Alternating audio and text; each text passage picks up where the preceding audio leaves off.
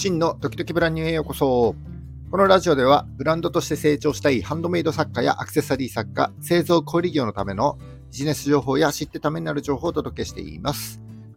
普段はジュエリーアクセサリーの制作と販売に関するジュエリークラフトというウェブサイトと、学びたい人とその気持ちを応援したい人がつながるコミュニティアトリエというのを運営しております。少しでもお役に立てる情報を発信してまいりますので、いいねやフォローをぜひよろしくお願いいたします。えー、いちがつここのか火曜日の放送ですね。お正月も終わって今日から学校も始まって、まあ、普段の生活に戻られるという方が多いと思います。えー、皆様いかがお過ごしでしょうか。で、この時期はですね、まあ、いちねんの始まりという形になりますので、皆様今年の目標を立てられた、あるいはですね、これから立てようとしている方も多いんじゃないかなというふうに思います。まあ、今年のじゅうにがつをゴール地点とすると、えー、その半分のろくがつまでが中間地点になって、でさらには四半期ごとに目標を確認するために、えー、さんがつまでをですね、まずは目標として捉えて活動していくなんて方が多いと思います。えー、これを日数にすると今日からはちじゅうにちかんということになるみたいですが、その一日一日が非常に大事になってくるということで、えー、今日は一日の時間の過ごし方についてちょっと考えてみたいなというふうに思いました。まあ、毎日気を張っているとさすがに疲れますので、ゆっくりのんびりだらだら過ごす、えー、読書しながら過ごすとかね、何もしないで過ごすなんていう一日も必要ですけども、えー、一日というこの時間単位にフォーカスすることによって、その日の過ごし方の意識がですね、全然変わってくると思いますので、ぜひ最後までお聞きいただければ幸いでございます。えー、それではラジオドキドキブランニュー、今日も最後までお付き合いください。どうぞよろしくお願いします。はい、今日は時間の過ごし方、一日の時間の過ごし方についてちょっとお話ししてみたいなというふうに思います。えー、本題に入る前にお知らせです。えー、ふたつございます。ひとつめが、えー、Discord のコミュニティでアトリエというコミュニティの、えー、新規ご参加の受付再開についてでございます。えー、このコミュニティですね、昨年末に立ち上げた、えー、Discord を使ったコミュニティではありますが、昨年の暮れにですね、新規のご参加受付を一旦停止いたしました。ですが、ちょっとね、いちがつついたちに発生した能登半島の地震を鑑みて、えーまあ、震災で不安な気持ちで過ごす中ですね、自分の好きなことで誰かとつながれる、えー、好きな話題に触れることができるっていうのは、うんと、心の安らぎだったり活力にちょっとでもつながっていくものだと思いますので、このアトリエへの新規のご参加受付を開始させていただいた次第でございます。えー、ジュエリーやアクセサリーの制作とジュエリービジネスについて学べるコミュニティで、現在ひゃくよんじゅうごめいの方にご参加いただいております。毎日活発的な、えー、ディスカッションが行われていて、連日好評稼働中です。このコミュニティ自体は完全非公開、そして匿名かつ無料でご参加いただけますので、ご興味ございましたら、この放送の概要欄にリンクを貼っております。えー、そちらのリンクからチェックしてみてください。えー、ふたつめが、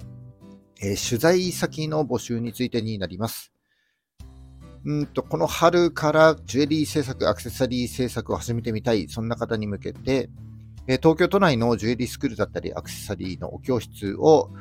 僕が運営しているウェブサイトジュエリークラフトというサイトで記事でご紹介したいなというふうに考えております。えー、僕のサイトは、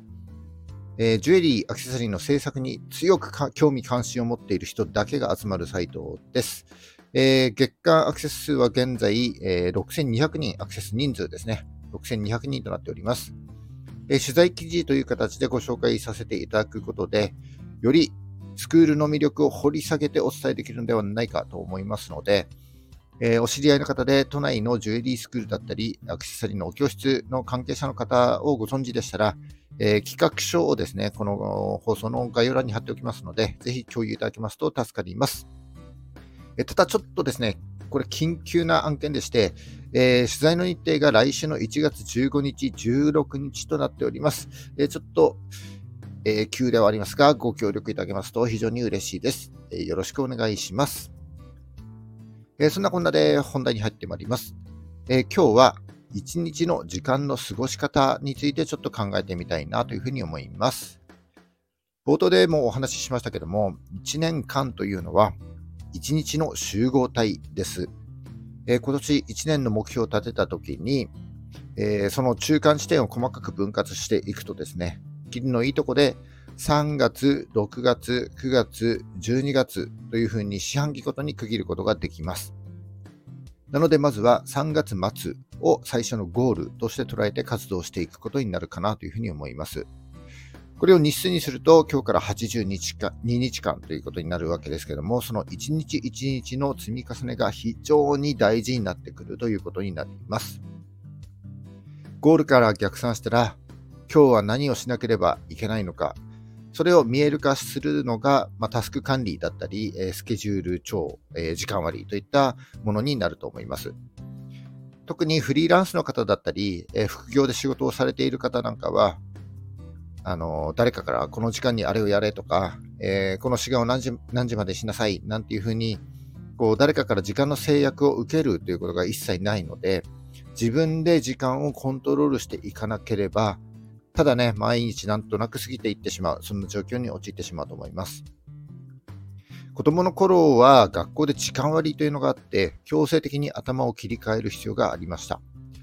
で、この時間割で多いのがよんじゅうごふん単位だと思いますけども、このよんじゅうごふんあるいはきゅうじゅっぷんというのもあると思うんですけど、このよんじゅうごふんかきゅうじゅっぷんというのが人間が集中できる時間だそうです。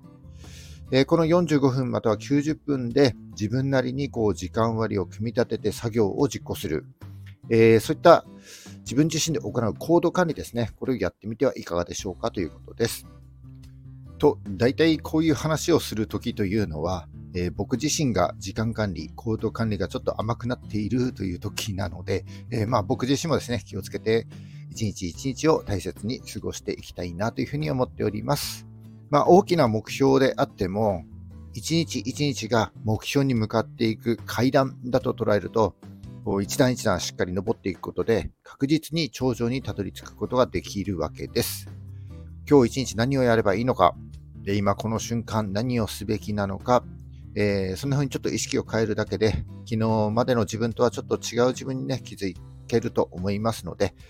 ぜひ、えー、よんじゅうごふんもしくはきゅうじゅっぷんという時間割を設けて、えー、自分なりに行動管理をやってみましょう。えー、以上、今日は、